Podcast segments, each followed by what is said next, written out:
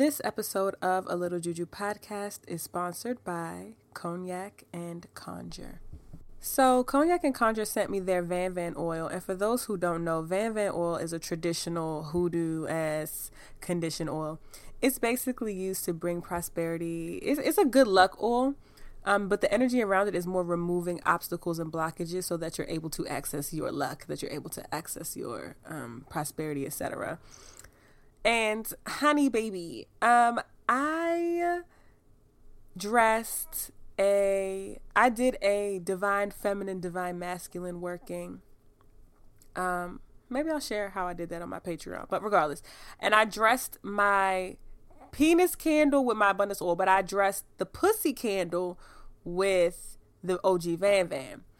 And I did my little work in and honey, when I tell you it really did some like really deep shit that I wasn't expecting. It really removed sort of my blockages that I have around accepting energy of divine masculine in my life and to be quite clear it removed fuck boys and i wasn't expecting it to do all of that but it really removed and brought up a lot of things and cleared the path like of niggas that's not shit thus opening the path and opening up my minds and this pussy to niggas that are shit and that are not trash and that are really kind and thoughtful and who can lay, you know, who can who who who who doing a thing, you know what I'm saying? It's, it's, it's doing a thing. So I I I it works. Like it worked. I was supposed to get on get on here and say a very genuine and honest review of how it worked for me. That's how it worked for me. It cleared fuck boys and opened up this pussy to I'm screaming. Y'all all in my tea, but like that's that's literally the first thing that I saw do. So I've been using it, you know, every so often, but it has really like cleared cleared that energy, that toxic masculinity energy from me. So that's my review. That's my review. I'm sure it can re- uh, remove other blockages as well. That's how I've been using it, and that's how I've found success with it. So you can head on over to Cognac and Conjure, C O G N A C X C O N J U R E dot com, and get you some Van Van oil. And I'm I want to know how you use it and how it, it may have cleared some things for you and brought your good luck because it brought me good luck dick okay? So wondering to see how it works for y'all. That is my honest review of it. Shout out to cognac and conjure for the van van oil. And uh, let me know how it works for you.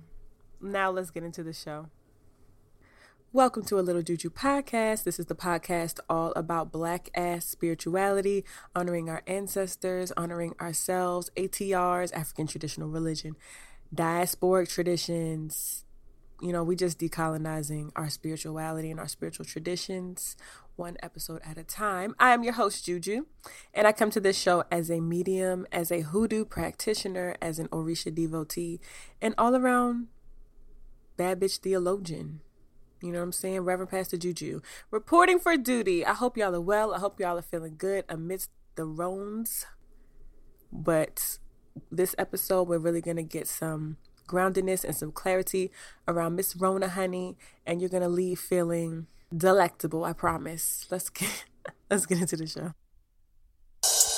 All you need is a little juju. All you need is a little juju. All you need is a little juju. All you need is, all you need, all you need is a little juju. All you need is a little juju. All you need is a little juju, a little juju, a little juju. A little juju is the way. It's how I start my day. Confirm no say. And I'll never get played. I'll take your photo to the grave. But that ain't even my thing. I just stay at the crossroads, pray. I just pour a little honey from my babe to make them stay. Cause I hate when Baileys, but I manifest a little with my Baileys. I'm my ancestors, baby. So I give them everything that they gave me, yeah. So I can't be stopped. Manifested everything, give I'm spiritually while I'm on the top. My spirit's surrounded, so I'll never drop, drop. Okay, honey dips. Honestly, I'm not gonna run my mouth too long in the beginning as I normally do, only because uh, we have a wonderful episode today, and I'm sure some of you who are listening may have checked it out already. But it's the "We Gonna Be All Right" panel. Uh, so basically, I had a dream. I had a dream. We gonna work it out. Y'all remember that song from that movie with the white lady who was teaching all the urban inner city kids? I can't remember it. Anywho, the We Gonna Be All Right panel, I had a dream that um, I had a conversation with some elders and practitioners of different spiritual traditions and religions. And I saw six women in my dream. And so I woke up and I was like, that was a cute dream. I'm not doing that. And then the next day, I I had a I won't say it was a nightmare, but it was not a pleasant dream and it was about me not doing it. like it was a it was just yeah, everything like went to shit because I didn't really try to execute that vision or dream that I had about the panel. And so when I woke up, I was like, okay, guess I'm sending emails to all the women I saw in my dream for a panel about coronavirus and how to and how to talk about coronavirus from a spiritual and astrological standpoint. And I emailed all the panelists and they got back to me that same day. And a panel was born. It took place on Zoom on April 4th and it was powerful. It was powerful. It is on my YouTube if you want to check it out. But um yeah, it was we just talked a lot about the times we're in, the pandemic, how to heal, some herbs, some just wonderful advice that was just grounded in like truth and honesty and spirit. And I'm very pleased with the whole process. Um, we had a wonderful ASL interpreter. Shout out to Billy. And yeah, the panel was bomb. We had Ialosha Oshunyemi Akalatunde. We had Lyvonne P, Lyvonne Proverbs. We had the People's Oracle, Oracle uh, Dayna Lynn Nuckolls. We had Myesha from Cognac and Conjure. And we had Tatianna Tarot, um, Dumu, you know, we we had some we had some heavy hitters, some heavy spiritual hitters in the building. So I want y'all to enjoy. I just wanted to make sure that I put it out on this platform as well for folks who just want to listen. And there also will be notes that were taken from that. Um, I have Max, shout out to Max, who is a wonderful note taker and transcriber who will be transcribing the podcast as well. Max is working on some notes from uh, this conversation that will also be put out. So, yeah, that's that's that on that. Um, I'm just gonna get into donations really quickly, and then we just gonna drop this conversation. All you need is a little juju. A Little Juju podcast is written, hosted, and crafted by me, Juju. And this process is a labor of love, but it is labor nonetheless because podcasting ain't free. It takes time, energy, resources, money, so that I can pay people to help me. Finally, I have a little bit more resources to do that. And I'm able to do that because people donate. Um, it is a few ways to donate to the show. All of them are important. I will start with the monetary ways and then we'll get into the non monetary ways to support this work. So, the first monetary way that I'll mention is through Patreon, which is a site that allows you to contribute to the show monthly. So, on the first of the month, Patreon automatically takes out whatever you choose to donate, which will range from $1 to as many dollars as you want. I have some suggestions on my Patreon. And based on the level that you donate, is the level of content or things that you'll receive from me via Patreon, which includes exclusive deals, videos. Sometimes I do readings, sometimes I do workings for specific patrons. It just depends. Okay, so big, big shout out to my newest patrons. my, my newest patrons. Firstly, shout out to Coach Bay. Here is your name. Coach Bay reached out like, I thought I was going to hear my name last episode. Hi, Coach Bay. Here's your shout out. Thank you for becoming a patron, boo. I appreciate you. Shout out to Valerie Kelly for upping your pledge. Thank you, Valerie. Um, thank you to Gigi for becoming a patron. Shout out to Cynthia Aragon. Shout out to Mars, Jordan Williams, Deloria Ware, Leandra Kayla Mitchell, Tyrona Warren, Zami Hemingway, Den- Denitris Graham, Tanya Calendar Allridge. Shout out to Raven for upping your pledge. Appreciate you. Shout out to Jalen Houghton. And I think we have gotten everyone. Big old shout out and thank you so, so much to all of my wonderful patrons. Thank you for sharing the energy of wealth and the energy of money and the energy of abundance with me. As a bitch who got the gift of speaking things into existence, I speak uh, prosperity and abundance and good coin over you as well. May you manifest all the things that you need to be able to achieve all of your very valid and real and wonderful, beautiful dreams if you so wish the same for me. Also, side note, I hate to have to bring this up. I'm not going to get too deep into it, but basically, if I miss your name or somehow I did an oversight and didn't shout you out, you know, it's okay to just you know, tell me and then I will shout you out, babe. Like that's all I'm gonna say. It's, it's okay if I, I apologize if I've missed anyone's name in the past and feel free to be like, I ain't hear my name, bitch, and I, I gave you a little coin. I'll be like, oh my baby, I'm sorry. I just be you know, sometimes I look over this list. Y'all know I'll be repeating people and sometimes sometimes so you know, you don't have to drag me.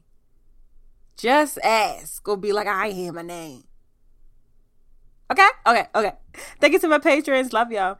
And if you are interested in the non monetary ways to donate to the show, which are just as important, shout me out. Tag ALJ Pod, tag Jujubae on social media, put people on to the show, tell them what this podcast is and what it's about. Comment, subscribe so that I pop up when a new episode comes out so you already are hip and you know.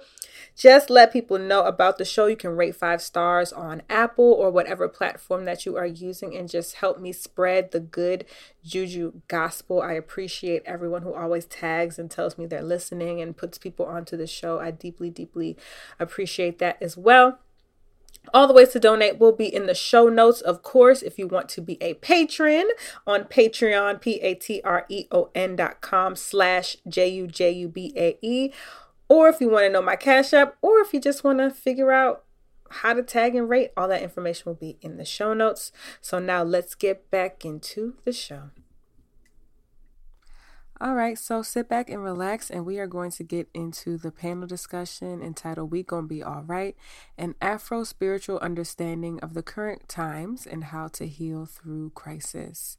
Enjoy, and remember it's also on my YouTube channel. I'll put the link in the show notes if you want to watch as well. But yeah, let's just get into it. I hope y'all enjoy. All you need is a little juju. Okay, so greetings, welcome. I'm so excited for this moment. I actually had a dream about this, and everyone who was on the panel was in my dream. So I was like, all right, well, I guess I'm gonna do this. Our ancestors. So I'm very thankful to y'all for coming through and just having this conversation with us at this time. Um, before we get into the questions, I want to first shout out my lovely friend Janae, who is here with Highlander, who helped me make this possible um, in so many ways and was just on board with everything that I was saying to do. Like, yes, let's do it. So I want to uh, point it over to Janae for a second to say hi and introduce, and then also talk a little bit about Highlander. Oh, Janae, you got to unmute. Yes, I just it's a lot going on in the world. Good evening, everyone. Good afternoon. Hi, Billy. Jonathan is also here. Uh, where's hi, Dayna? Hey, I didn't know that was my boo out here. It's me. Oh, I used to. I have babies. I used to teach an art class with Dayna's kids, so we go back. It's good to see everyone, and those who I can't see. I'm so excited that you're here. My name, thank you. My name is Janae. I use she and her pronouns, and I'm the cultural organizer for Highlander Research and Education Center. We are based in New Market, Tennessee, in Jefferson County, and we have been around since 1932, serving as a catalyst organization, gathering people across the country, across the world, to train them in our popular education methodologies. Myself, as a cultural organizer, I know that I always say to people, earth without art is eh, literally E H. It's a very boring word if we take out art. If we take out heart, we have he. If we take out, I mean, we can barely fit in organizing. But the way that I, I know that people might not always remember who the speakers are of the House or the Congress people, but they'll tell you who was in Black Panther. And they'll let us know what color someone was wearing who the designer was that they're wearing. We know that people are tied to spirit and to creation. And so I'm just so happy to partner with It's Juju Bae. I am a huge, huge, not just a fan, but someone who has been deeply impacted and moved by Sam's gift.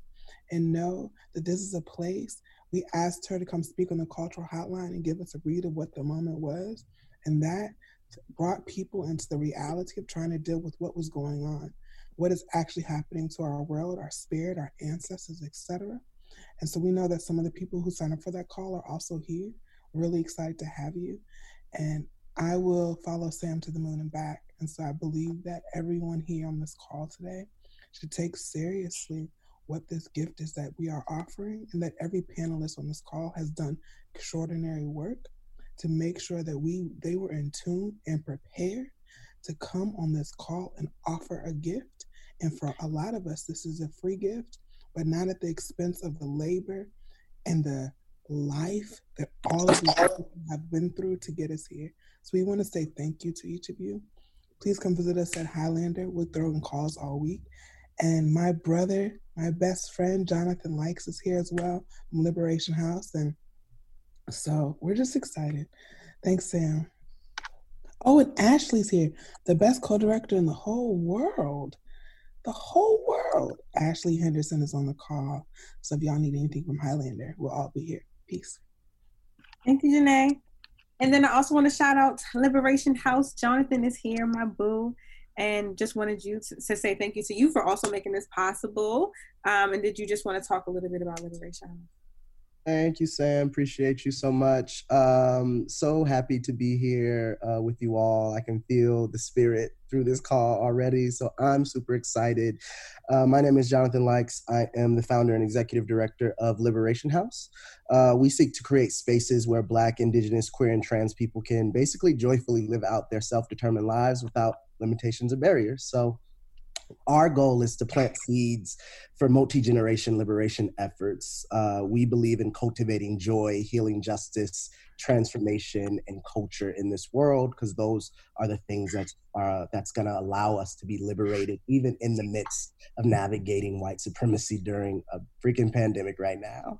Um, so we work to confront systemic oppression by building power, organizing direct actions, and connecting global safe spaces and cultural workers for sites of political education and advocacy. So, super happy to be here. Uh, Sam, I will also follow you anywhere. Shout out to Sam. A lot of y'all don't know she also sings Down. She's featured Down. in Joy Experience Down. album. Uh, we just had a, The a virtual production. concert last night uh, that was lit and dope. So please check out BYP100's Facebook page to check out that live also. So thank y'all. So looking forward to this. I know she only has an hour, but this is a Sam Googling. This is the Sam fan club here. She's the very Janae, first all famous- right.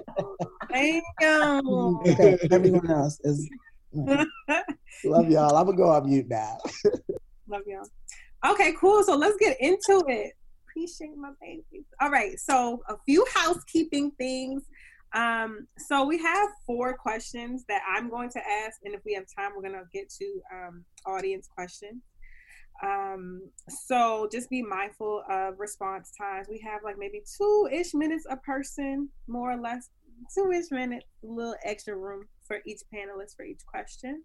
Um, if you are not speaking, please remain on mute. So just to um, take away some feedback stuff. Um, and then also, I want to say again that this conversation is also being live streamed on my YouTube channel.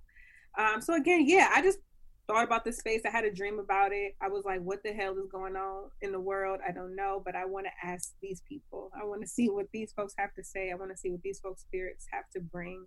Um, and so I'm honored to just listen to, and I'm honored to just take notes as well uh, and feel like a guest. So thank you. Um, shout out to Billy again for signing. Let's also just be mindful that we do have an ASL um, interpreter here too, with you know with our how long we're going or how fast we're speaking.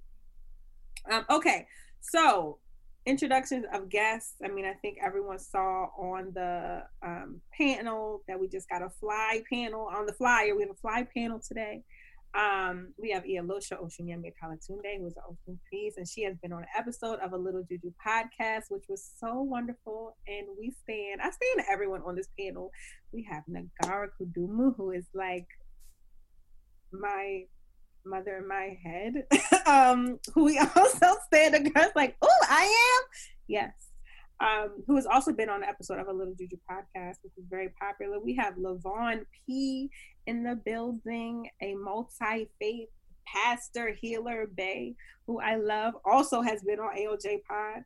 Um, Tatianna Tarot, like, need I say more? Astrologist, tarot reader, um, also Oshun priest, and really awesome to be able to be in space with you, Tatianna. So I'm grateful to be with you today, and thank you. Um, we have Dayna, the People's Oracle, Dayna Nuckolls, who um, I recently got hit to on Twitter, and people have been reaching out like, "Do you know Dayna? You need to know Dayna. You need to know the People's Oracle." And then she popped up in the dream for the panel, so I was like, "Okay, so here it is. This is how we gonna get to know each other." So I love it. Thank you. Um, and then we have Myesha, who is my friend, my boo, Yayi. She's everything. Two-headed doctor. Um, we love my so thank y'all all for being on the panel and let's just let's just get right into it. Um so we're gonna start with the panel so whoever was on the flyer first so i'll say but the first person will be um ia for this question and then we're gonna go negarra lyvonne tatianna dayna myesha. I'll say that again. Um but question one so, based on your spiritual framework, how can we understand what is happening around the world right now in nature and with people in this time, um, but from a spiritual or astrological perspective, whatever your background?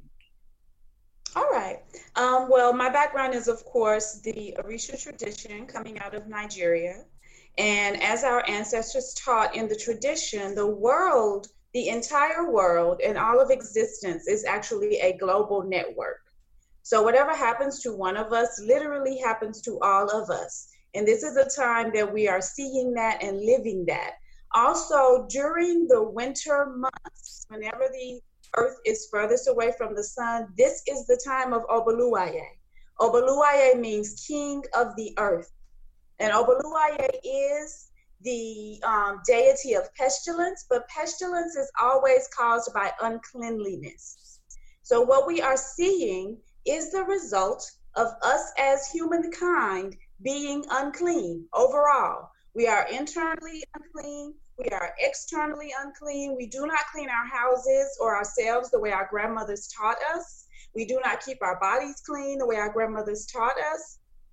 And so this is the result. This is what happens. We don't take into account that whatever is happening to our neighbor, literal neighbor is happening to us. Whatever's happening to the guy on the street is happening to us. And so when we don't take that into account, this is the result. It's not a plague, it's not a punishment, it's not anything like that. It is merely the result of not having respect for Obaluaye. When you have respect for Obaluaye, you understand your connection with everyone else, and you maintain a high level of cleanliness. I know everybody had the grandmother and the mother like I did, where you didn't wear your shoes in the house, you didn't keep your outside clothes on in the house, you washed your goddamn towel and your sheets you know, often. You kept your house clean as a pin. My grandmother lived in a literal shack. I'm from the backwoods of Tennessee, but that motherfucker was clean as a pin right? This is what our ancestors expect of us. When I asked my grandmothers how did they make it through those past pandemics, that's the message that they gave me is that this is why we were so fastidiously clean and this is why we taught you guys to respect and love those around you and treat those around you as if it were you because whatever happens to them is going to affect you. So, from a spiritual perspective, That is what the mothers have spoken to me. So it's not fun, it's not nice, it ain't a result of nothing but our own filthiness. Pestilence is a result of filth all the time. So if you want to get over pestilence, you got to clean the hell up. That's what my mom and them had told me. I say. Okay, uh, Negarra. Hello, everyone, and thank you, Juju, for that lovely introduction. I'm very appreciative of your presence in my life and the work that you do. Um, with regard to the question, coming from the perspective of Palo Mayombe, which is the system into which I am initiated, I have almost nine years of um, initiation as a Yayinkisi Malongo in that tradition in the Brahma Brahma lineage of um, Palo Mayombe out of Eastern Cuba. And so when, when I look at what is going on in the world right now, what I am seeing is a severe lack of vitality across the board, a severe lack. Um, I was tempted to use the word imbalance, but at this point, I just think ain't no scale. you know, it ain't no scale. It's just there is a lack of vitality and not just where physical health is concerned, not just where mental health is concerned, but in society at large. When we look at the systems that govern um, the world, whether we're thinking locally, at the state level, uh, at the national level, international, those um, those organizations, those structures are not vital either. They are literally falling apart. And so when you uh, from a from a bantu perspective when you reach a point of such massive vitality lack of vitality you've got to start to look and see how that lack is manifesting as suffering and so in this particular moment we are seeing it most notably in two broad areas. It has been apparent in in sort of from my perspective, sort of writ large for quite some time. But right now, we are seeing it most notably in our economic system, in our global economic system, but also in health, in our as as you know as exemplified by this pandemic. Um, while the pandemic is the most sort of at the forefront of everybody's minds, and understandably so.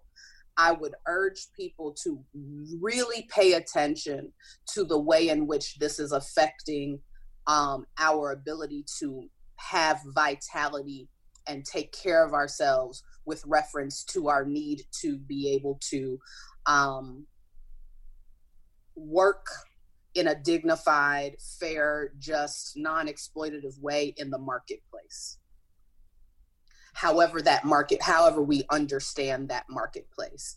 The reality is from my perspective i won't speak for anyone or or or over interpret anything that i've read but from my perspective the lack this massive lack of vitality that has been growing is causing the wholesale destruction of these systems um, that have been sick for a very long time and there is going to be something else.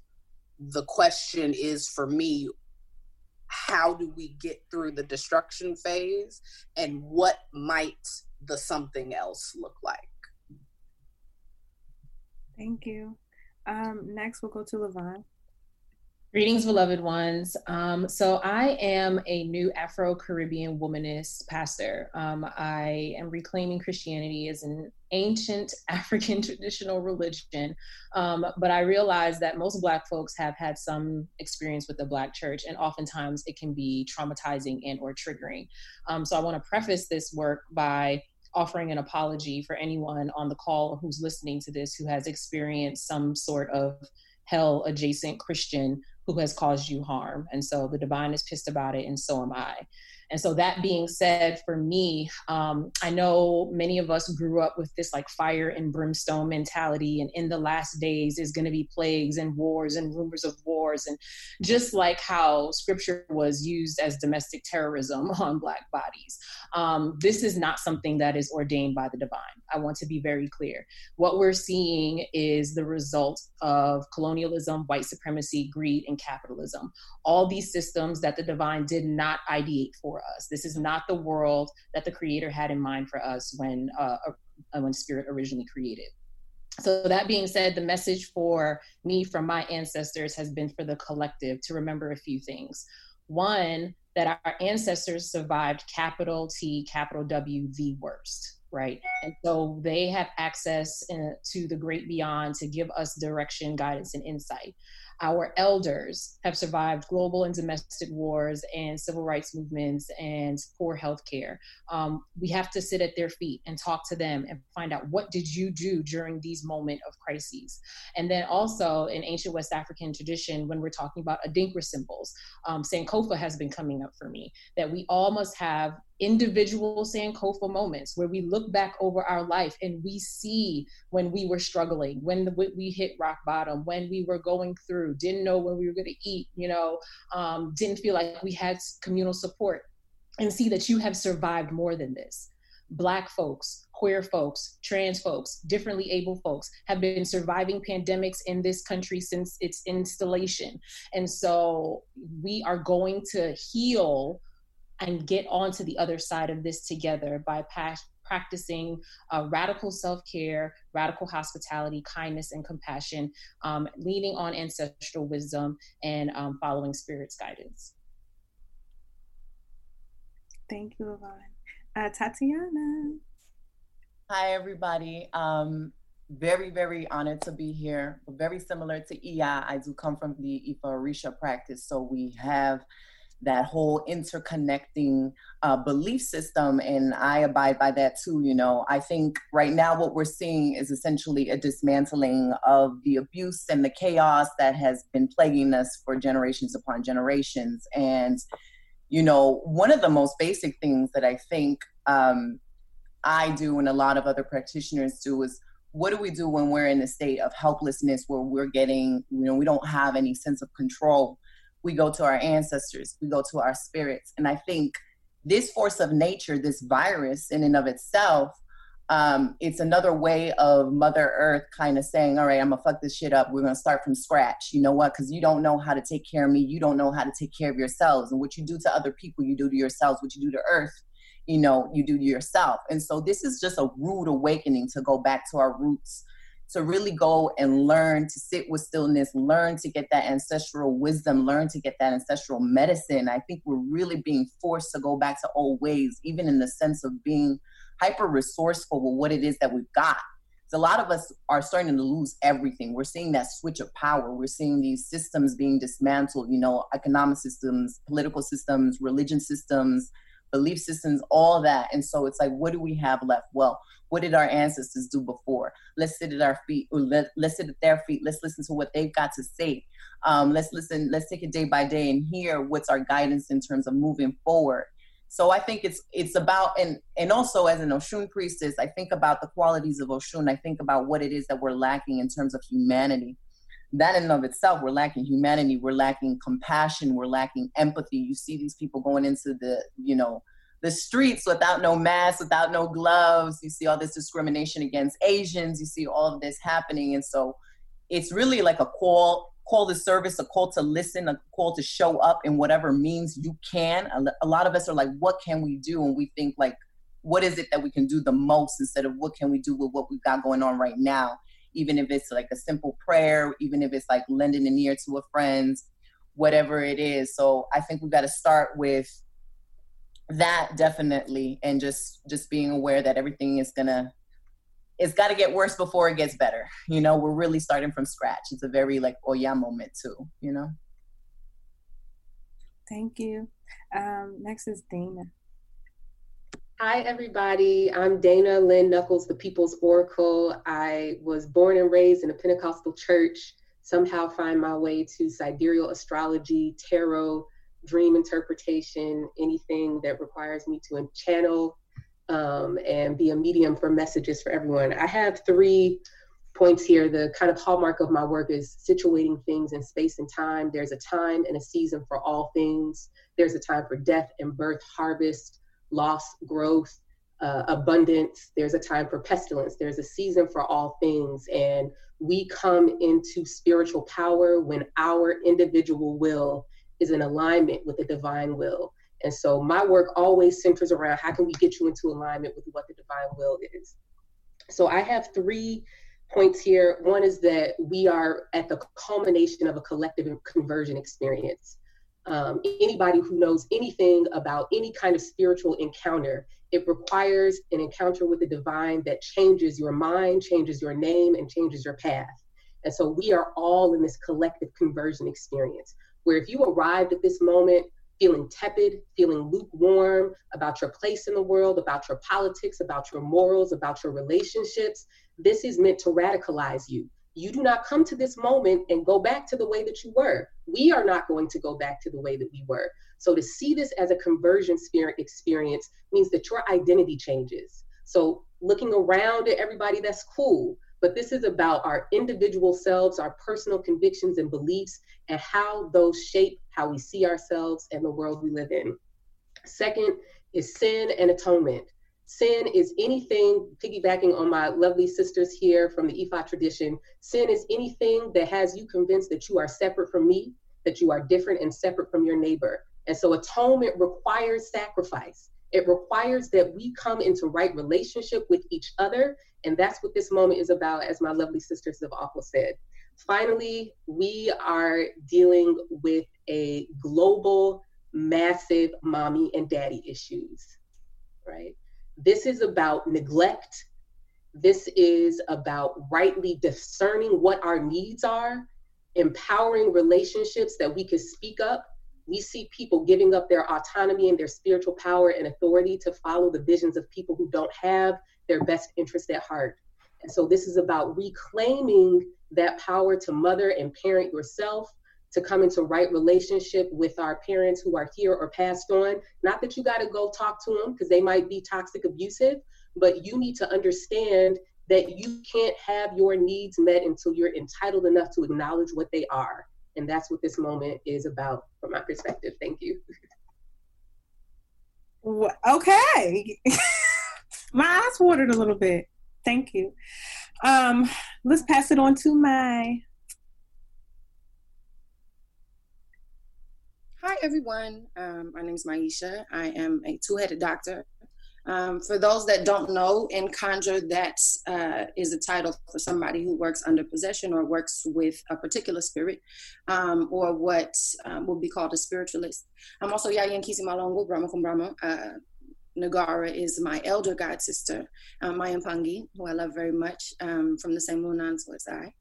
Um, and to answer the question, really from I think a traditional conjure perspective, um, I really think that COVID 19 and coronavirus is symptomatic of what has been happening in society thus far. So I want to say Ashe and our way and light in progress to what everyone else has shared. Um, specifically about the ways in which the spirit of capitalism, the spirit of patriarchy, the spirit of white supremacy, and the manifestations of those things have ground us down to the point where we can't keep our homes clean or where we can't keep ourselves clean, or where we are too busy or too endangered or too marginalized or too in a, in a position of um, extreme victimization that we are not able to maintain um, what uh, our traditions and our indigenous beliefs and practices are to the point where that affects our ability to care for our children, to care for our homes, to care for ourselves. And so I really look at this as symptomatic. So, you know, coronavirus, COVID could have been contained contained. It could have been contained. In some places, it has been contained. And because of these other, the spirits of these other systemic issues, it is uncontained in the place in which we live. And um, and so again, I want to say I share our way and light and progress to what everybody has shared. I feel like there's really important kernels of information in all of those messages. Um, but really, I feel like this is. Uh, us being extremely marginalized and unable to um, maintain certain things. And so I think that um, in response to it, and you know, we're going to have a lot of conversations about what it is we should be doing. Um, in response to it, I think we really need to, you know, understand the ways in which we have been almost forced um, to live in an unnatural or unsafe or or unhealthy way. Thank you, panelists. We're going to move right on to question number two. So, question two is How do we address the very real impacts of this crisis spiritually, with herbs, with ritual, etc.? Because people are physically unwell, they're financially unwell, safety is compromised for a lot of folks. So, what does protecting ourselves look like at this time? And if y'all have some examples of how to do that, we'll um, start. Now, this time we're going to go reverse order. So, actually, Myesha will be first. All right, I'm back. I'm first. I was expecting to be at the end. Um, when we're talking about ways to address this, I think that, um, you know, uh, light and progress to what Iyalo Yemi was saying, we need to clean. clean your house, clean your ass, like clean your children, clean everything that you have. Put, you know, get your vinegar out, get your natural remedies out, get your bleach with the chlorine in it if you got it, and really clean everything down. Spiritually clean yourself you know take steps and and prepare washes for yourself if you know how. If you don't know how talk to somebody that does know how. And there's many people every atr and dtr that i know of has some form of physical and spiritual cleansing. Um, you know prepare a wash for yourself. Wash yourself down. Protect you know your space your children. Pray over your door. You know pray that nothing unwanted or uninvited nothing that is of pestilence is allowed to cross the threshold of your sacred space of your home um, you know social distance like give give the grocery store worker six feet. Give people in target six feet when you got to go pick up your supplies. Um, you know set up a shrine for your dead. Elevate your dead you know elevate the people that you come from so that they are better able to protect you in the situation so that they are better able to intervene in the situation. Respect the coronavirus. Coronavirus is a thing. It is it has an it is an entity with a consciousness. It is a virus that is manifesting. And so if it does enter your home or enter your body you are in a war with something that is actively attempting to attack you, with something that is trying to take your life force from you, with something that is seeking to eat you. A virus is something that lives off of you, right? It is parasitic in nature. And so respect it as something that has agency, that has a desire to live, and that is seeking to eat you to live.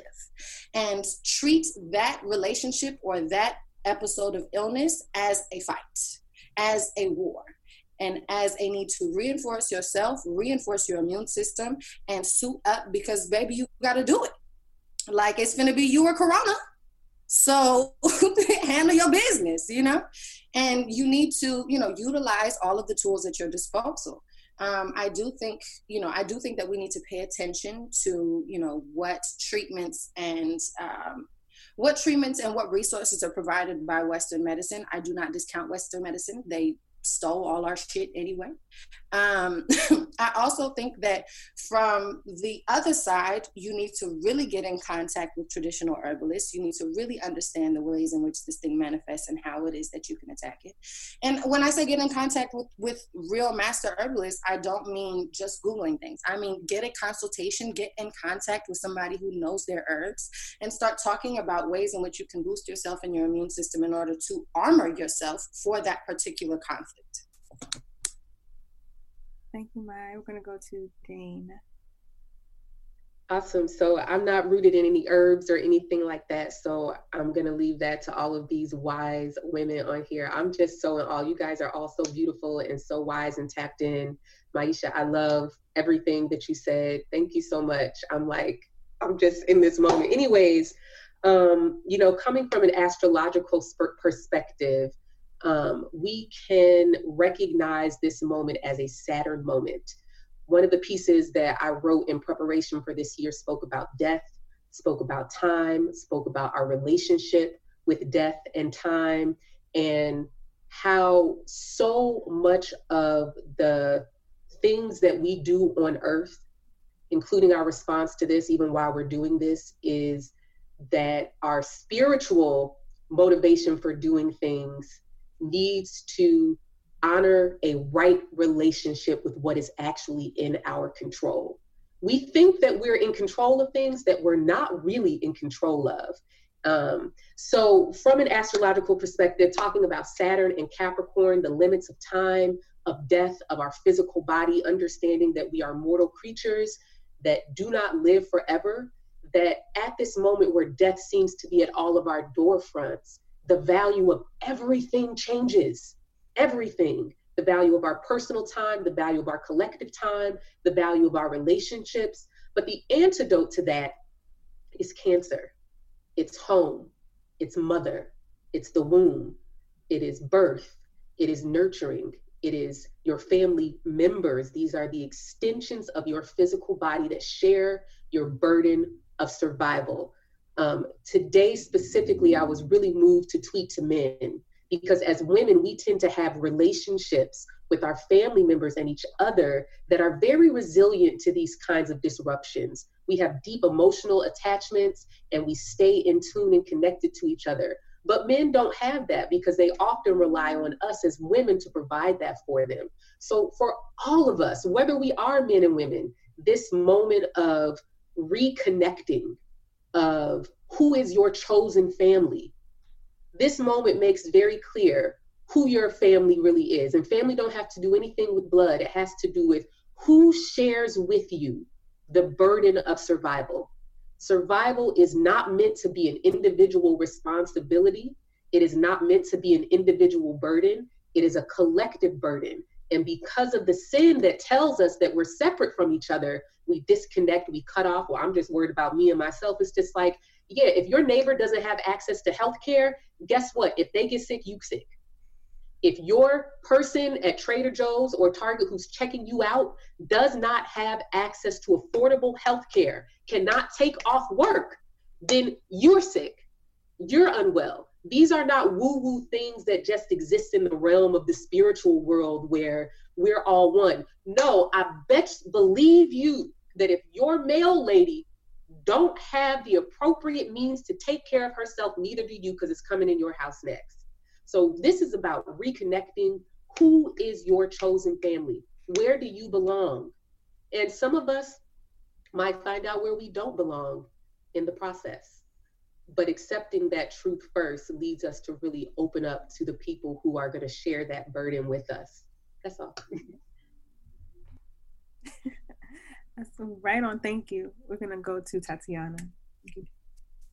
I share on all of that. You guys are so wise, Dayna Myesha. Yes, Lord. Um, so what I wanted to include is, uh, yeah, I going back to what I was saying before. Obviously, ancestor veneration, uh, spirit, spiritual elevation, and all that extremely helpful. Um, especially because a lot of us, you know, we take for granted these resources, but a lot of us, you know, I get a lot of questions like, how do we do this? how do I contact my ancestors? What does that look like for me? You know, and it, it, it could be something that is rather complex, but it really isn't. You know, people make it into something else.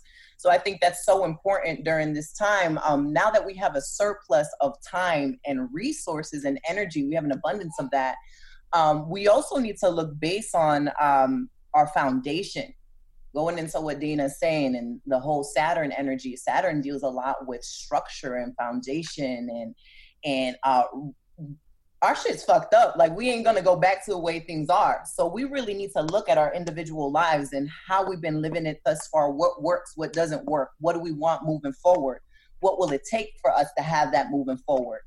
And um, you know, put put things into perspective so we have some clarity so that we're just not walking in like limbo land. Uh, how do i make the most of the time that i have now? You know how do i really exude the sense of gratitude and grounding to my family to my friends to my loved ones etc etc um, on a spiritual level i think a lot about my elders. I think a lot about my peers in the spiritual community. I also think about old ways and where elders of every type of denomination would gather and they would feed the earth or they would appease the deities for the sake of humanity um, and it seems like we're going to have to do that. You know, I'm I'm in New Orleans now, and a lot of us, you know, when we're in danger of a hurricane, we go straight to start, you know, feeding the water, feeding the oya, feeding feeding the egun, egg bay, all of that. And so, if you have elders, if you know people who are in that sort of superior position with integrity to do that, I would, you know, I would definitely have a conversation with your elders. I would definitely connect. I um, have been doing that service for people too. I have been praying. Um, anything kind of helps. I think also another major thing going back on how things are going to change moving forward is the concept of sustainability um, you know, people are learning a lot, you know, they're getting really into herbalism. We definitely need to learn, you know, uh, what can I do with what I've got to make buy? You know, how can I make clothes? How, you know, you see all these people making their own face masks. You see them making their own hand sanitizers. You see them starting to study herbalism. You see them making fire cider at home. And I think that is so important for protection as well. Um, another thing that is major is mental health mental health. You gotta stay on your health care. You gotta be very keen on what it is that you're absorbing. Um, I've heard so many horror stories of older people watching the news, having panic attacks, not being able to go into the hospital. God forbid they go into the hospital. You don't know what's lingering on in the air. Um, people who are just susceptible to fear and just very vulnerable going to, to dishonorable practitioners that are feeding things or taking advantage of them. Like, you know, I'm going to pay bugging fifty thousand dollars so that my whole family gets cured of this and you know just get you know all that stuff. So i think it's important to be very discerning on what you're getting your information where you're getting your information from. Um, and also it's not all all love and light. You know i'm not saying don't watch the news because it is important to an extent but i'm saying everything in moderation um, so that you are getting substantial information knowing where this is going but at the same time it's not a detriment to your well-being and your sanity um, so having some sort of spiritual routine, having some sort of uh, a spiritual foundation, whether it's you pray every day for five minutes, you journal, you meditate, what have you, whatever it looks like for you is is what's going to be anchoring us moving forward. Is that sense of protection that we need, that sense of consistency, and that mothering that we can give to ourselves. Mm-hmm. Mm, thank you, um, Lyvonne. Yeah, beloved, however you're feeling right now is absolutely okay. But where I don't want us to get stuck in is despair. Because once we're in despair and we lose hope, that's when things become slippery. And so um, I have been focused on cultivating a practice. Day to day, my life feels normal, whatever normal means right now. I'm eating well. I'm taking my supplements. I'm putting on body cons. I'm dancing in the mirror. I'm praying. I'm lighting candles. I'm like, like, that is pleasure based self care for me. But self care seems to have this like, oh, spa day, nails done. Like, no, it has to be very deep. But we can't care for ourselves and we don't know how valuable ourself is. So it's been a few different things for me wound care, soul care, and self care. Um, Mama Earth is healing herself, and so should you we always talk about how we got so much to do and we're so busy and this, that, and the third. Like, literally, we are sheltering in place. So now is the time for us to be doing deep shadow work. Now is the time for us to be looking at the parts of ourselves that are less than savory, the parts of ourselves that we don't put in our IG bio or on our resume, so that we can heal that part of ourselves to be ready for the elevation that's coming when we heal from the coronavirus. Um, when it comes to soul care, deep, deep spiritual practice is going to be crucial, whatever that looks like for you. It could be prayer, meditation, journaling. It could be yoga. Um, moving your body right now is really important because we're surrounded by a lot of grief, death, and loss, and we have to process through that energy because energy doesn't dissipate, it just transforms. So it's going to come out somehow. What we want to do is make it come out in the most, in, in the healthiest way possible right? And so then for self care, I'm a daughter of Yemoya, so water is my element. So I'm in that bathtub three, four days a week. I'm taking my spiritual baths. Thank you, Juju. Um, I'm intuiting my herbs. I'm calling on my honorable ancestors and spirit guides, um, and just asking for guidance in what do we do on the other side of this? Because this is the moment we have been waiting for as healers, as spiritualists, as creators, as um, um, um, multi hyphenate entrepreneurs, right? Don't stop charging for your services. I don't know who needs to hear this, but people are looking for spiritual guidance right now. Create packages if you need to, put specials together if you need to, but keep charging because we're we're seeing a shift in how we view resources right like we have been living into capitalism for so long that now the system is crumbling. This is the system we have been actively tearing down. So now that we're seeing the rubble, we have to figure out where's the golden nugget. And um, what's happening is there is an abundance of resources. There is always abundance. There is always more than enough. How we're accessing it now is different and evolving. So I want us to remember that we have everything that we need. So the last part of this is about communal care right? The reason why we can't flatten the curve is because Americans are very self um, self-absorbed and, and arrogant, and I want my individual rights and freedom. Whereas in, in Mama Africa, we were communal, we were tribal, we did what was best for the tribe, not for ourselves. So we cannot stay home because we don't see that my staying home is protecting somebody else. Even if you don't have it, you could still be carrying it on your clothes, like. America does not think like that. So um, we have to do the work to remember that we are not alone, that we're going to make it through with each other, bartering services, um, learning how to grow food, and and educating each other with our um, area of expertise. That's the wealth, right? That's the abundance. We don't necessarily need money in this moment, but we need each other's brilliance and talents and resources. Thank you, Lyvonne. I'm Negarra, and then Iya. Um, I mean, the comments that have been made so far, I echo. It's just, you know, it's really brilliant. Um, there is a comment though that I want to make, particularly around Mother Earth, and you know, this might just me be be me being, you know, crotchety and slightly pessimistic, child of Cynthia. That might be what this is, but where when we are thinking about Mother Earth um, she has the power to create, she also has the power to destroy. And we have to grapple, in my estimation, with the reality is that certain shit is not coming back. Some of us are not coming back. Um, a friend of mine, I was having a conversation with a friend of mine about this topic way before it got out of control here in the States. Um, in fact, this was a conversation we were having sort of like back in the summer. Um, on some level, this is population control. And not necessarily population control in terms of it's too many humans, but population control from the perspective of there are too many humans who are intentionally being exploitative intentionally being exploitative. And going forward, particularly thinking about the the the reality of climate change, even though that's not the conversation right now, I think it needs to be a part of the conversation right now. Thinking about the reality of the climate change, thinking about the reality that we are long overdue for a massive climactic event that has the capacity to take everything out and start over.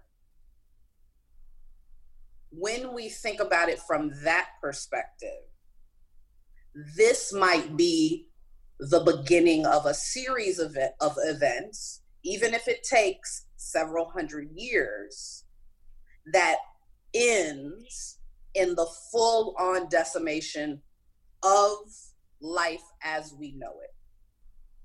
To the extent where Mother Nature, and again, I'm prefacing this as being my assessment, I'm not getting this from anywhere other than my own head.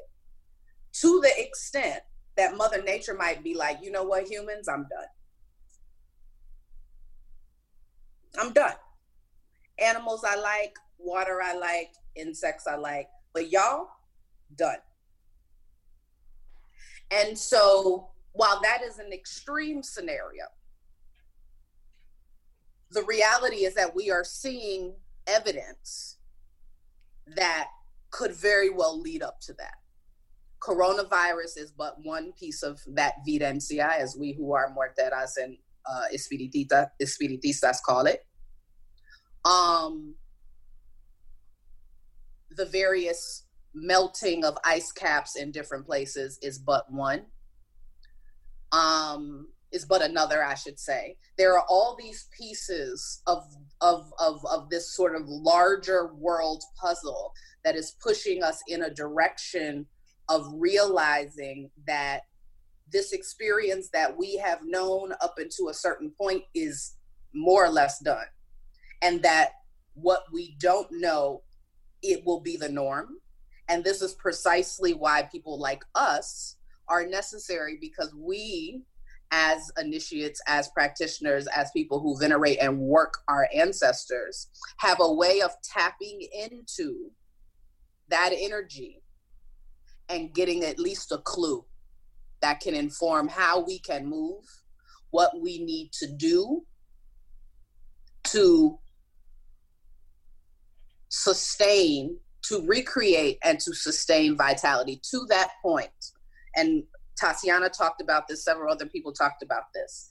If there's any sacrifice that needs to be made, that should be made, in my opinion, feeding the earth. If you any of the things that I just said resonate with you, feed the earth. And do it in the way according to the protocol that you practice and if you don't know how to do it yourself, find a reputable, reliable uh, practitioner who knows how to do it. Thank you, Negarra and Iya.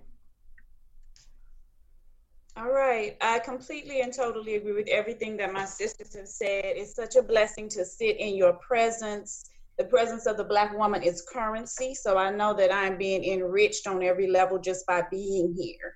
Now, to deal with what we have going on currently and how to move forward, the first thing that you have to do is to acknowledge the fact that y'all, we been knew what it was.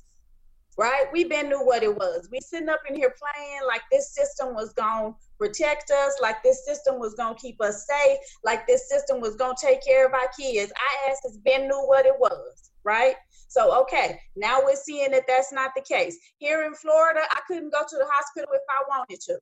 If I started having symptoms, I am not allowed to go to the hospital. Do you hear what I'm saying? I have a friend that it happened to. She's still at home.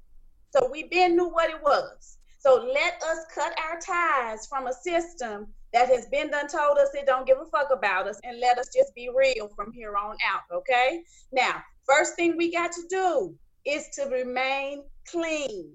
Cleanliness is what keeps you healthy. This is why our grandmothers were so set on it. If you're not from the Caribbean or Africa, you ain't never seen it. It's called Dettol. Get you some.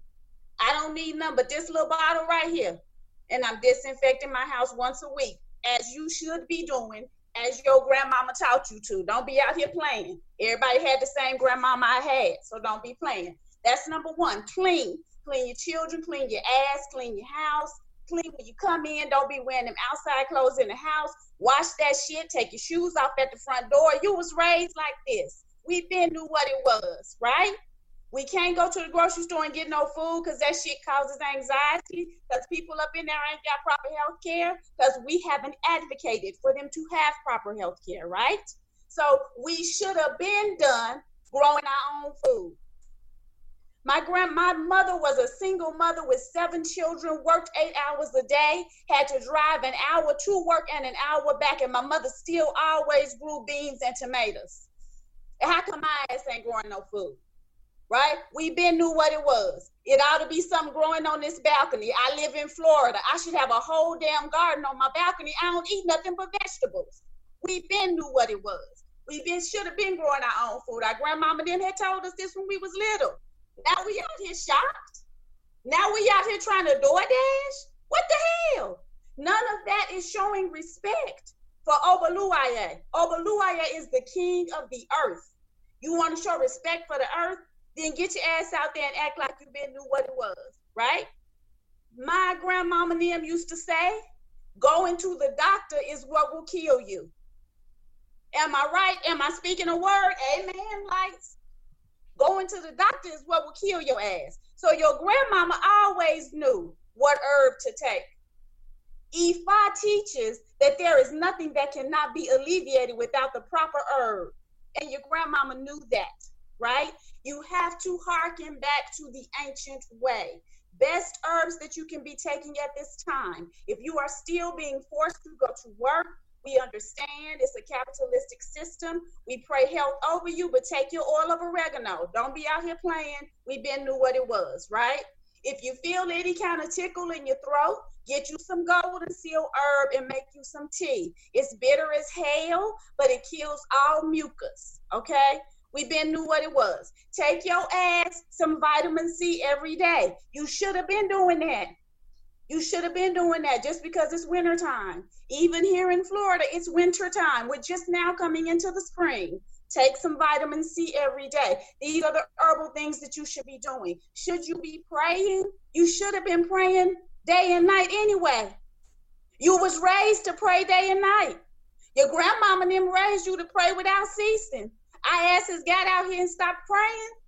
Yes, you should be praying. Whoever you worship, you should be praying to that deity all the time anyway, right? Some things happen as a result of actions that you have taken. And so we are living in the result of a collective action. And so we're going to have to make it right as a collective.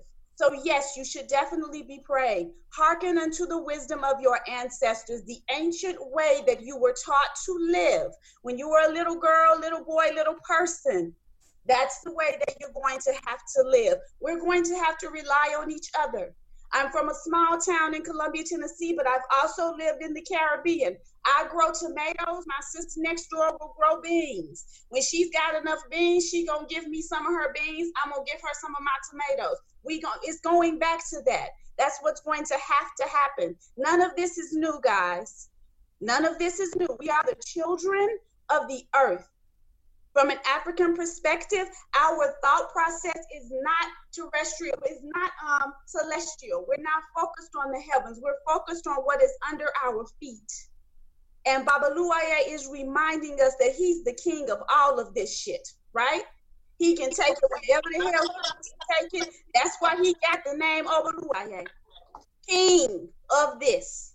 And so we will have to show supreme respect for the earth under our feet and for the earth in us by taking care of our bodies. So I will end with we should not have been doing it anyway, but now we got to remember don't be eating no bullshit.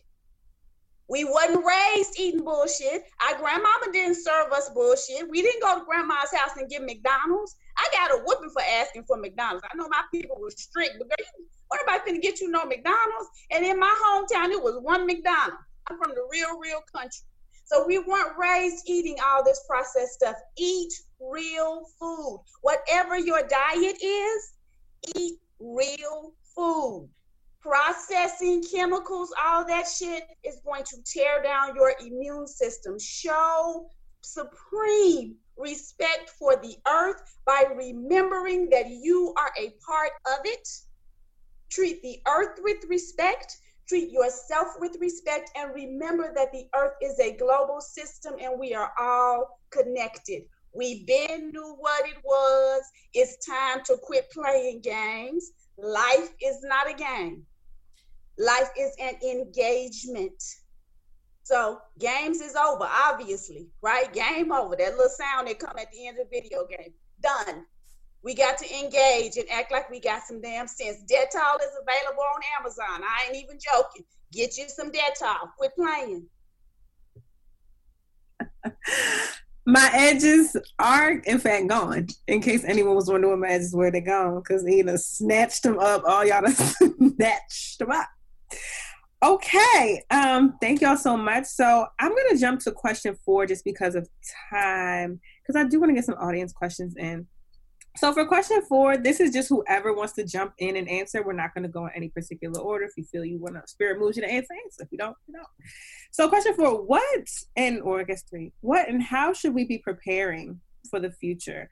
Um, are there any forecasts or spirit or astrological insights into what we have to look forward to and create?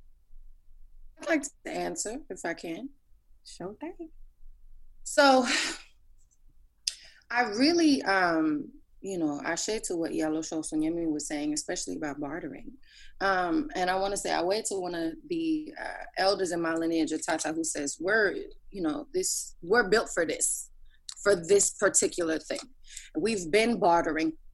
You've been braiding my baby's hair while I clean your kitchen. We've been doing this. So, getting back to a system of building community with one another and creating economies that are sovereign in your neighborhoods is really, I think, the way to start circumventing some of the issues that are going to present themselves over, you know, the next year, the next two years, because this ain't going away you know?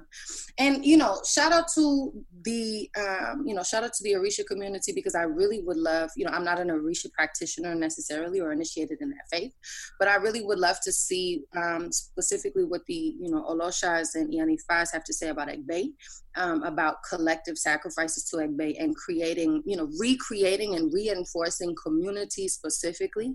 Um, and I'd like to remember, remind all of our listeners that marketplaces and economies are the domain of Black women, period. So the marketplace economies, the building of economies, commerce, this is your birthright directly. It's not like for play play.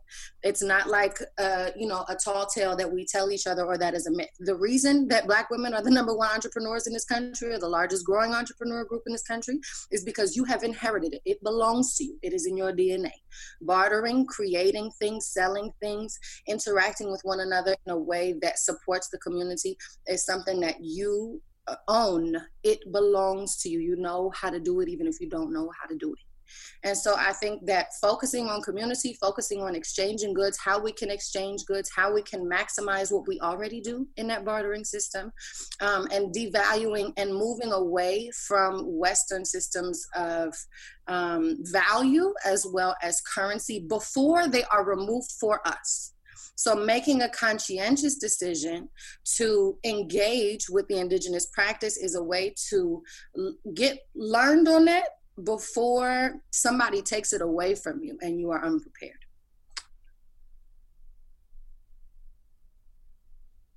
I'll pop in because um uh it's going along with um my sister Myesha. So because capitalism is being torn down, everything that fuels capitalism is also going to be eradicated.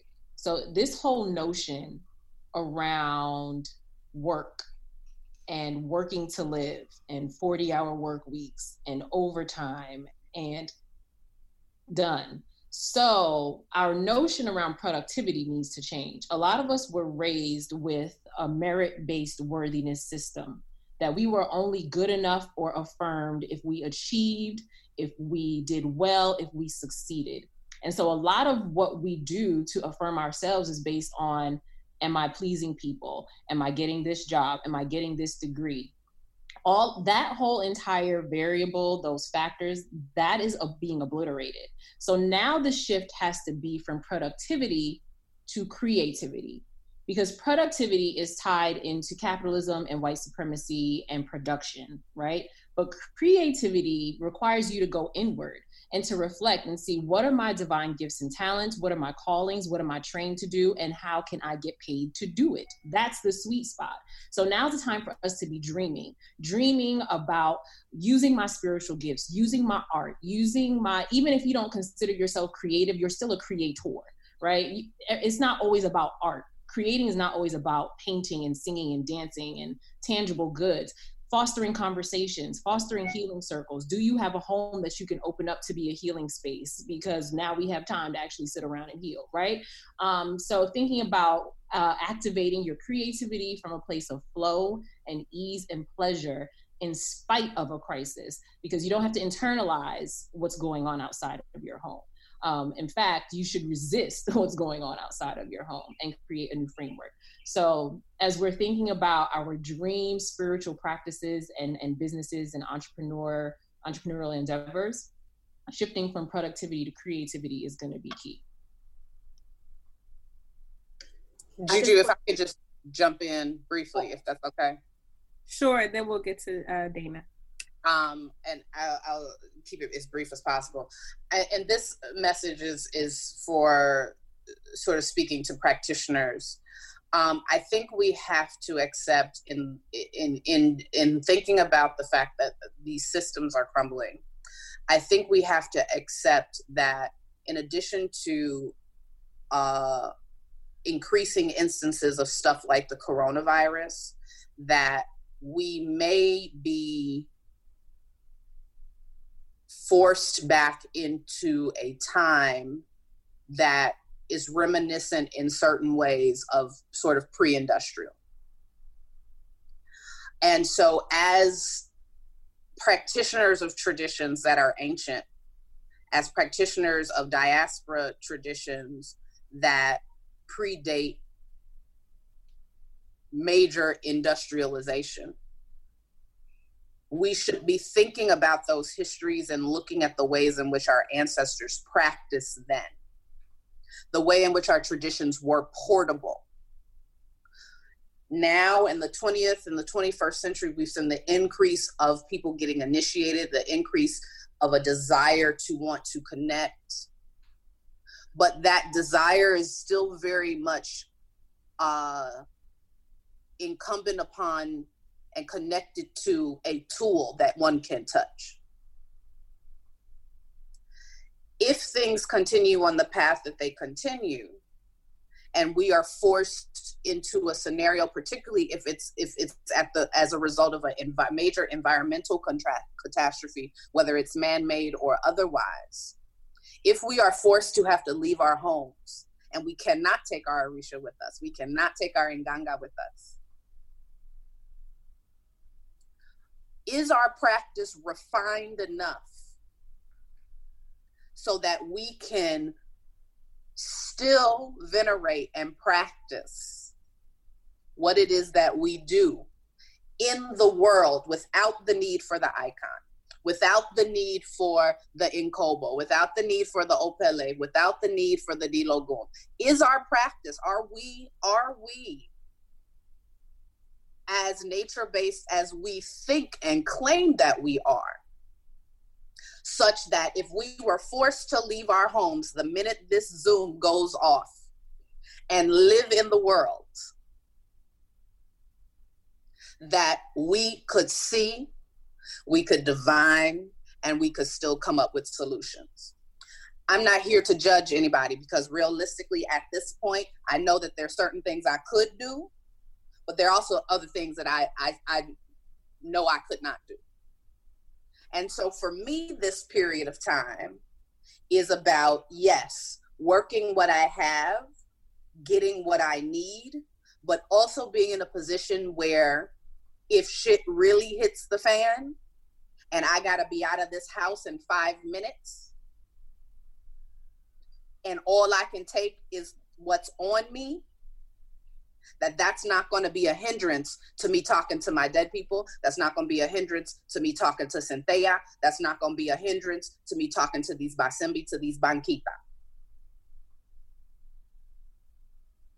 And so this message is more for our practitioners, the people who call, who, who work as healers who are servicing a community. If we're going to be servicing communities that are in need, we need to be the ones envisioning the scenarios, the harshest of the scenarios, and preparing ourselves for what that might look like, particularly in a world where we may not be able to have our things. That should not stop us from being able to help our communities if that's really and truly what we're about. Thank you, Nicole.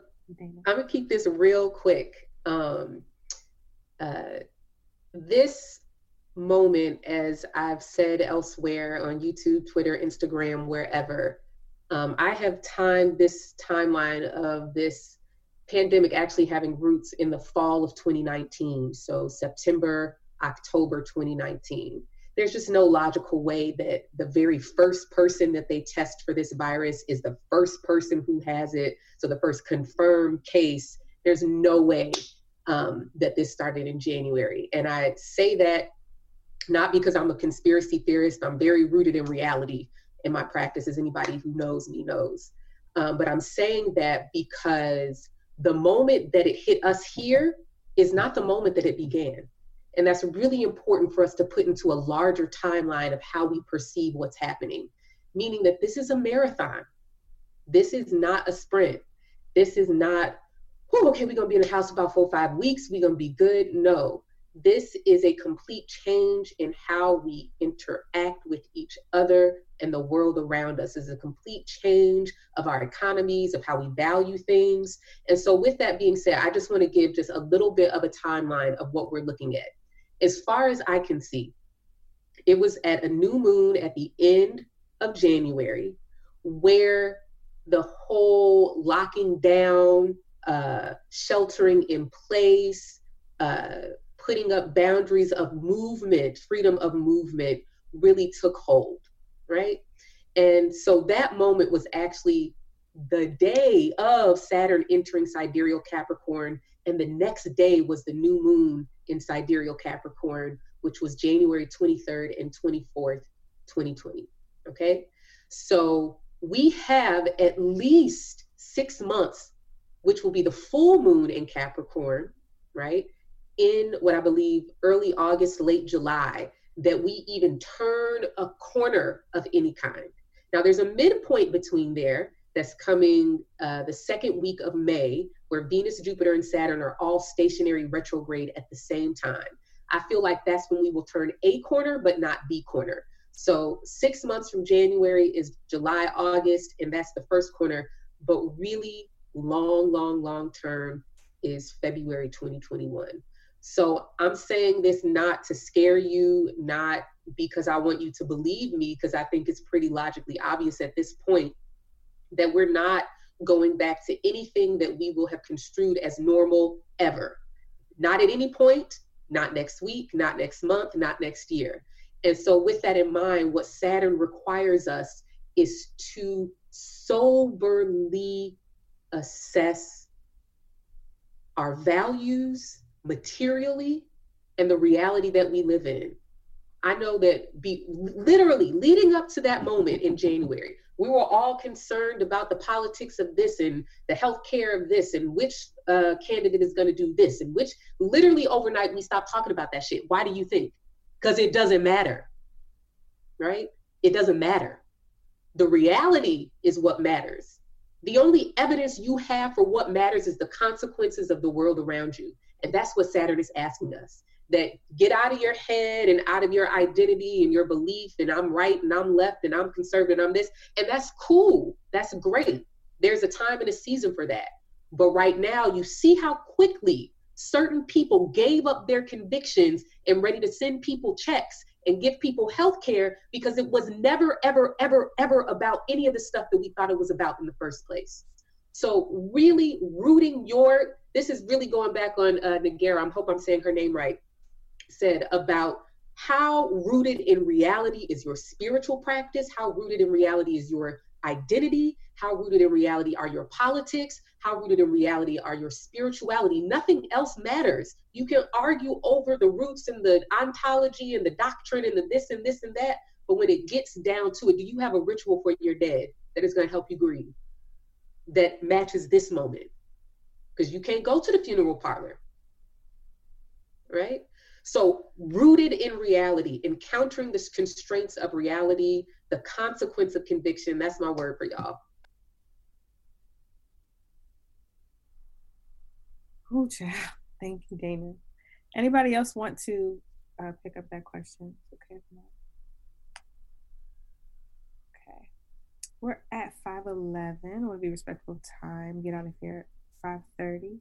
Um, so I'm going to just open it up to anyone who in the chat box, I'll check YouTube as well, have any question for the panelists to uplift. Oh. So I saw one earlier from Gertie. Let me try to find it. I think it was for Dayna specifically. Um, it says, this is from Gertie Renee. Hey, Gertie. Would Uranus entering into Taurus speak to the re- the reset that we're experiencing as we're being forced to slow down in all aspects of life? So, um, this is no offense to anybody else's practice. I do not use outer planets in my practice. Um, for me, this is absolutely about Saturn. Saturn rules death. um, and grief and the limits of reality. And this is um, any change that we're able to implement is because we actually come into a sober realization of the value of things. And this is what Saturn is about. I wrote a post back in early January about Saturn and Capricorn. And the question I asked is what is time without death? What are we counting? What's, what's the point? What is a day? What is a month? What is a year without death? We're counting because we recognize that there is an endpoint in something. That if I only have two days to complete something, that last three hours is is valuable. So we're coming into a new relationship with the value of time.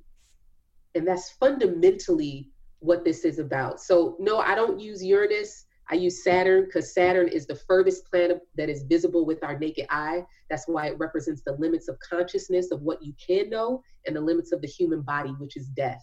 And I don't think that there's anything that describes this moment more literally that the uncertainty that we live in is showing us the limits of our own intellect. And the reality of our mortality is showing us the limits of our own body and what we're capable of. And that's what we're being admonished to come into right relationship with. Thank you, Dayna. Shout you out, Dayna, because that just blew me. Like, I'm not an astrologer, but like Saturn being the furthest that you can see, the furthest that you can, you know, that you can experience. And then, you know, and Yayi Negarra, Mayimpangi talking about, you know, if you had to leave your house right now and you didn't have a computer and you didn't have a telescope and you didn't have a phone, how would you know what is going on? I felt like that was super, super deep. So I just want to say, you know, shout out to you. I also just encourage like our listeners, like really with more questions than answers, how far is your natural water source? Like how do you know how to butcher an animal? like you know do you do you know how to identify dandelion greens or or you know weeds that are edible like what mm-hmm. is in front of what what is in front of you right now? And can you use it if everything stops? Thank you. Um, i got another question um, from kobe. It says what or how can we support the work or your your all's individual work or the work of healers and practitioners and spiritualists at this time? How should they be being utilized?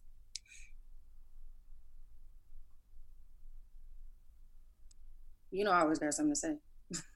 And then I see. Go ahead, I have a comment too, but go ahead if you want. To. No, Negarra, go. So I don't go.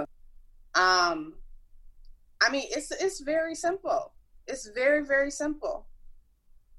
When you encounter or you find a spiritual practitioner that you feel a connection with, show them the appropriate respect. If it is a client relationship versus a godparent godchild relationship,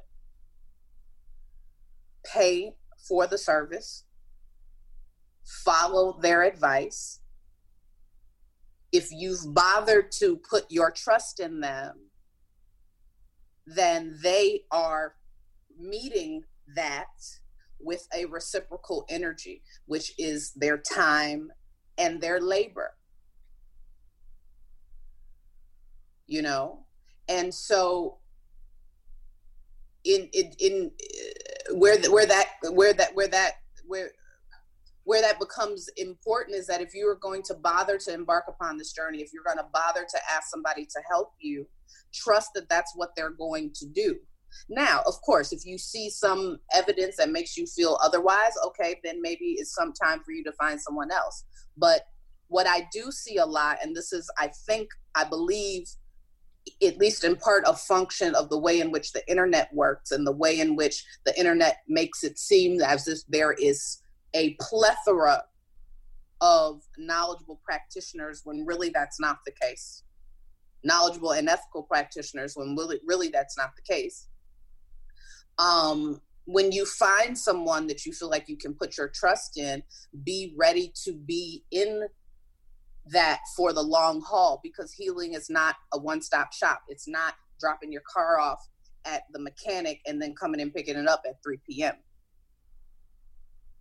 You know, it is a relationship. And if that if you are investing in that person, then that person should also be investing in you. And if you have a relationship that is functional, be respectful of it by being respectful to yourself, but also respectful to that that that practitioner. You know, regardless of whether it's a client relationship or whether it's a uh, godparent godchild relationship, that level of respect um, is necessary, but also the, the level of, of human consideration too. You know, we've been talking about capitalism and we've been talking about the ways in which that's problematic, yet many of the people who are our clients think that we should move like Amazon.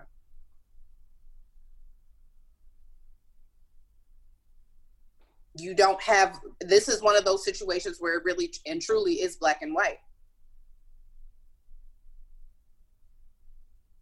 You think that the things that we do are valuable. You have seen the change in your life. However if you don't get it on an amazon prime schedule you ready to beef or if you realize after the fact that perhaps you didn't disclose a level of information that perhaps you should have disclosed and the information you got is based on what you disclosed and not what you wanted to say, but now you mad. So there's a level of honesty that you need to have with yourself as someone who is seeking, particularly when you certainly expect us. You certainly expect it. You certainly expect us to be all ears at all hours and ready for your problem. So the same respect which you seek and expect in terms of someone helping you with your journey, offer that to the person who has graciously decide decided to take you up on that and work with you. Particularly if they have consistently given you all reasons to see and believe and to trust that they are going to uphold their end of the bargain. If you're not ready to do that, and again, I'm not going to speak for the group, but if you're not ready to do that, you surely should not be on my line. I'm my line is not the one you should be on. If you're willing to do that, feel free to reach out to me and let's talk about it. I'll be happy to. But in this time period now, some uh, real some some some important decisions have to be made and we all have to be thinking about what separating the wheat from the chaff really looks like. And many people say they want healing but that's not what they want. They want the appearance of it. And yes all everybody you see here is on instagram and we get cute. Everybody here has a beat face and we look fabulous as we should. However, we have our own lives and our own things that we must do for our own upkeep. Because the one thing you don't want is a tired, sick, aggravated practitioner. I'm telling you right now, you don't want it. So, the same level of consideration and respect that you want as someone who's a seeker, show that for the person that you are seeking for the person that has shown improved time and time again that they're not going to leave you out there perhaps like some of the other practitioners you've worked with perhaps like your relatives thank you Negarra um, Maya, did you still want to jump in on that question? I remember the question. I was just absorbing what Negarra was saying. What is the question? The question was, um, oh, how to support healers. Just want to be mindful we're at 522. We're ending at 530.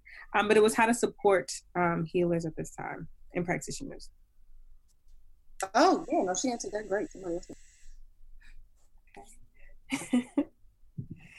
um, okay, so I think I'm going to ask one more audience question and then we'll wrap up. Whoever wants to take this one, I thought this was good.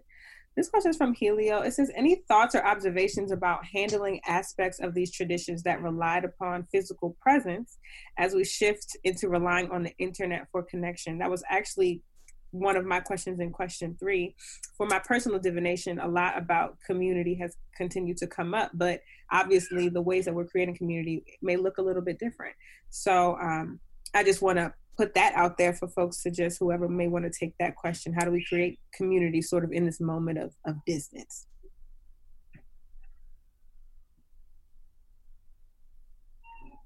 Um, I'll speak to it a little bit. I think that you create community um, where you find it and be very grateful for any opportunity that you have to create it. If we at this point in time still have access to internet and Wi-Fi and things of that nature, then create community that way. Don't feel, you know, um, guilty about that being a way that you create community. And by the same token, um, those of us who are practitioners, those of us who are initiates, have to be aware of the time that we're living in. So, if the time that we're living in requires us to um, fashion new ways of doing our work and of assisting people and reaching out to clients and assisting with healing via the internet, then we have to be open to that as well. Just like our ancestors had to adapt. And some of the plants that we use here in the West are not the plant they had in Nigeria, but they had to adapt, right? So this is a time when we have to adapt as well. So if we should be adapting our practice so that we can reach out to people in whatever way we can reach people because community is essential that's another thing that we're learning right now i mean some of us considered ourselves introverts until we had to be in a goddamn house for three days and then we was like okay that shit was a lie i ain't an introvert right that was me so it's like community is essential. Your connection to other people is essential. So however you can get it, get it. That's part of what's going to keep you well and keep you safe. And that's part of what's going to help you to move forward into these new eras and new times and this beautiful dawning of the age that we are in the middle of. So create community, get community, connect with people. But please, you guys, also get real ways of connecting with people. Okay you know, get numbers, get emails in case all of this stops. We need to also kind of know people's address, right? When you feel safe enough for someone to do that, because we don't know how long this stuff is going to last either. So have real ways of connecting as well. But if you have to use the internet for community, don't feel guilty about that. That's where we are. It's, it's 2020. It's not 1820. I would just say now is the time. Oh, Dayna, you want to go ahead? Nope. Go ahead now now is the time to take a deep dive into your relationships and see what are those relationships that are no longer serving you that are more draining? Are there people that you are texting all the time hey how you doing? that are not texting you to see how you're doing? And if no one's texting you know that your life is still sacred and we still need you so i'm asking you how you doing? Um, but zoom facetime all of that and and try to make it fun right? Ask yourself how's my heart today? Um, what are three things that i'm grateful for? What's something i can do to bring me joy or pleasure today. Um, because the fact of the matter is that having to communicate just with video or audio is going to help you develop some of your relationships. Think about the people that you would be fucking right now just because, and then that relationship don't serve you, but because the sex is good, you still in it. Like we're obliterating all of that, right? Like there's no quarantine bae for you. Okay. So um even with friendships, with family relationships, with associates, um, think about spiritual connections. Think about creating community based on your um, one your questions about how to talk to your ancestors. There's digital community everywhere. You might find somebody um, under one of Juju Bae's Instagram posts, and y'all become like spiritual baes. You know, so now's the time to be selfish. Figure out what's giving you life right now and tap into that thread in every virtual space. Because at the end of the day, we have relics, we have candles, we have altars, but spirit transcends any physical presence, any digital presence. So tap into the spirit. Real quick, I love what Lyvonne just said, and it immediately made me think we all just saw Love is Blind and we saw these people engaging in very intimate and deep conversation without even seeing each other's faces. And this doesn't mean you're to find the love of your life or anything like that, but there are barriers to intimacy that come from being in person, and those are falling away when we're being virtual here. Um, but somewhat piggybacking on what um, Lyvonne said, I wanted to bring up uh, just one more time the shared burden of survival, but also the entitlement to thrive one of the things that really just disturbs my spirit so deeply, especially on social media, is this idea that we are in a suffering Olympics. That, you know, my mama, my daddy never paid my mama child support, and look, I'm here. Why do you why do you glorify the suffering of your mother at the hand of your father's negligence? Why is that an excuse for you to mistreat anybody, right? So I'm talking about the entitlement to thrive. We can survive in isolation. If there is an immediate threat like a bear, we could go hide in the corner, but eventually you're going to have to emerge from your isolation in order to eat, in order to get the connection and the touch and the validation that comes from being with other people. One of the things that's happening collectively for us as we're in this sheltering in place is the eclipses are changing um, from Gemini and Sagittarius, which was all about how do I make my life in this world a living testimony of my intentions and convictions. We've all been challenged by the political and moral climate that we've lived in to refine our truth. But now we're switching to eclipses in Scorpio and Taurus beginning June 5th. And this is about safe body and sound mind. This is about the identities that we take on and we seek validation from, right? If I say I'm a woman, I'm going to dress a certain way, I'm going to walk and talk a certain way. I'm also going to be judged for not performing my womanhood in a certain way. And so now is the moment where we're challenging all of these, quote, norms. Taurus is the sign of conventional conduct. So it's the way that we are expected to behave. But everything is up for debate now. Everything is up in the air, and it starts with your entitlement to thrive. You will never be validated as who you are if you don't have the guts and the courage to show up. This right now, as so many of these other women have said, that these digital relationships and encounter is a way for you to show up authentically. What do you have to lose? We're never going to create the liberation that we are all craving if you keep faking the funk if you are loving women, if you are needing to confirm your real gender, if you are needing to embrace your blackness or your Latinaness or whatever it is, liberation comes because you you accept who you are and you have the courage to show up and be validated. And that's all I have to say.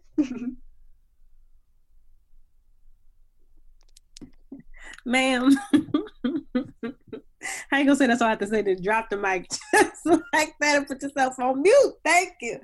Um, we are at five thirty, but I do want to ask um Tatianna if you wanted to say anything. You don't have to. Just want to make sure you said all you wanted to say. You know, y'all guys, y'all said everything for me. I was just gonna talk about the same thing. Like, no, what I see really interestingly on social media now is all these challenges popping up, all these group meditations, all these gatherings on Zoom. A lot of people are doing by by donation or free. So, I mean, now is the opportunity to learn something that you've never learned before, to really break out of your shell, to start like you know um, somebody just said it uh, start learning about your ancestors join, join an ancestral group what have you. These groups on facebook there's just so there's a plethora of them. There's so much information. Really you've got an abundance of time. There's no reason why you shouldn't just take initiative and just jump into something if that's really what's calling you.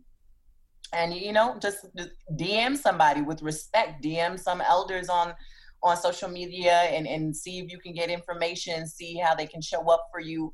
Um, you know, again, with respect, because we got our own time and, and things to do, but definitely take that approach. Somebody on um, YouTube, a lot of people are asking for our Cash Apps, Venmos, PayPals, and things like that. I just wanted to throw that out there so that we don't all get off of here without allowing everybody to sow back into us what we gave today.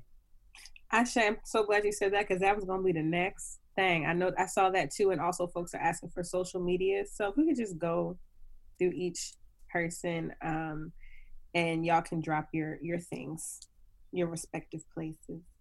Um, whoever wants that.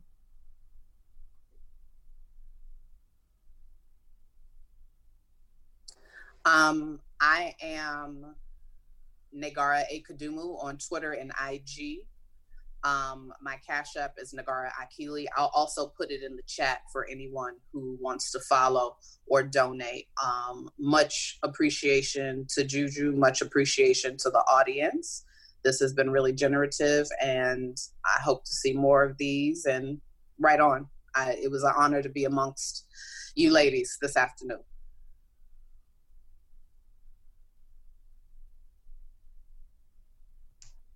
Um, I am Got to Be Oshun on everything except Facebook. On Facebook, I am Iyalosha Oshunyemi Akalatunde, and I'll write all of that in here. Cash App is Got to Be Oshun as well, but I will write it in the chat for everyone. Um, it's a pleasure and an honor, as always, to speak with Juju and to assist in, in your particular vision. Pleasure and honor to be here today. And everybody remember that we were built for this, right? We are resilient. We have made it through. We have the best genes possible. Any doctor will tell you to make it through any situation. So don't move forward with fear, move forward with the knowledge that you are resilient and perfectly made to deal with any situation.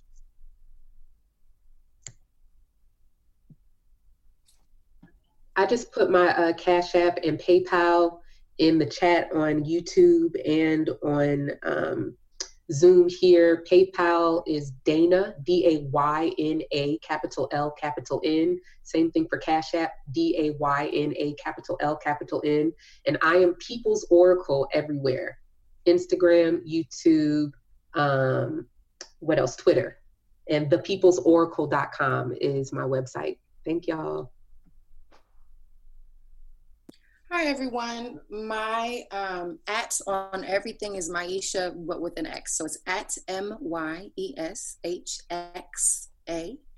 Um, and my Cash App is also Cash Symbol M Y E S H X A. Um, just a reminder to everyone um, that Black women invented the human genome and soap. Um, and so, you know, if you got those two things, you're gonna be okay. Remember that. remember that before you remember anything else. Your ancestresses invented soap. And by the way, all of these soap makers out here, I noticed that explosion on social media. And I, I, really feel like, as much as we joke about collective messages, that was really sort of an a signal and a current among everybody about this cleanliness. Support your local soap makers, okay? Um, have faith in yourself and your ability to fight. Have faith in your own buck, for real on all levels your spiritual, physical, and mental level and know that you're loved. I'm at Lyvonne P on all the things. L Y V is in Victor. O N is in Nancy. N E P as in Proverbs. Um, so dollar sign Lyvonne P Cash App at Lyvonne P Venmo. I put it in the chat in Zoom and on YouTube. Um, I want to thank you, Juju, for trusting me to be in this space. You are my spiritual bae, and to each and every one of you, um, the divine in me honors the divine in you. And for our listeners, uh, I pray that you be well. And if it's not well, it's not the end.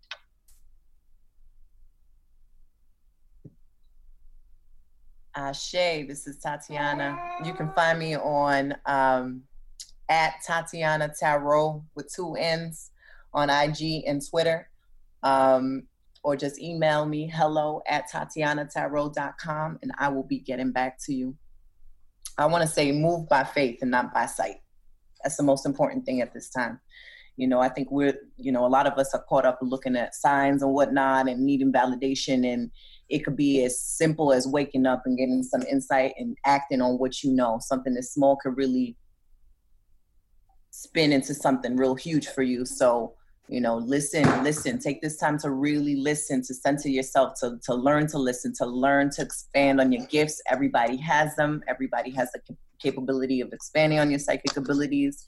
And really that's your compass. That's your B- gps right now. So really take the time to cultivate that yeah yeah go ahead girl What's up? What's the tea? what is the tea? We are ready. Shay. yeah, yeah. you so, so, so, so much from the depth of the heart. I'm so grateful that everyone hopped on the call today. Everyone responded so quickly and it just came together so seamlessly. I was nervous. I don't know why. This was this was brilliant. This was gorgeous. Thank you all so so much and I'm I'm deeply appreciative. I will be putting this um, on my YouTube channel for folks to be able to watch again. Um, and it'll also be the next episode of the podcast so people can listen. And then it'll also be written out for accessibility purposes for people who want to read it. So um, we'll have all of that sometime next week, probably within the next couple weeks. So just bear with me. I appreciate everyone. Thank you again, Billy, for signing for us today. Shout out. Um, shout out to Janae and Jonathan again for popping through, and Highlander and Liberation House, and sending y'all wellness, sending y'all wellness and peace and blessings as always. Have a good day, y'all. Thank y'all. Appreciate you so much. Bye bye. Thank y'all so much for tuning in to another episode of A Little Juju podcast. If you would like to reach out to me, media requests, sponsorships, interviews, whatever, you got a bag for me, hit me up on my website, itsjujubae. It's jujubae.com. You can also hit me up on Twitter or Instagram at it's. And um, also at A Little Juju podcast on Instagram as well for the podcast page. I will link the guests' ads and Instagrams in the show notes so you can find the lovely practitioners and send them your love as well. And um, yeah, that's pretty much it. Sending so much joy to y'all, abundance to y'all, healing to y'all. We gonna be all right. We are all right. And remember, all you need is a little juju. Later, alligators.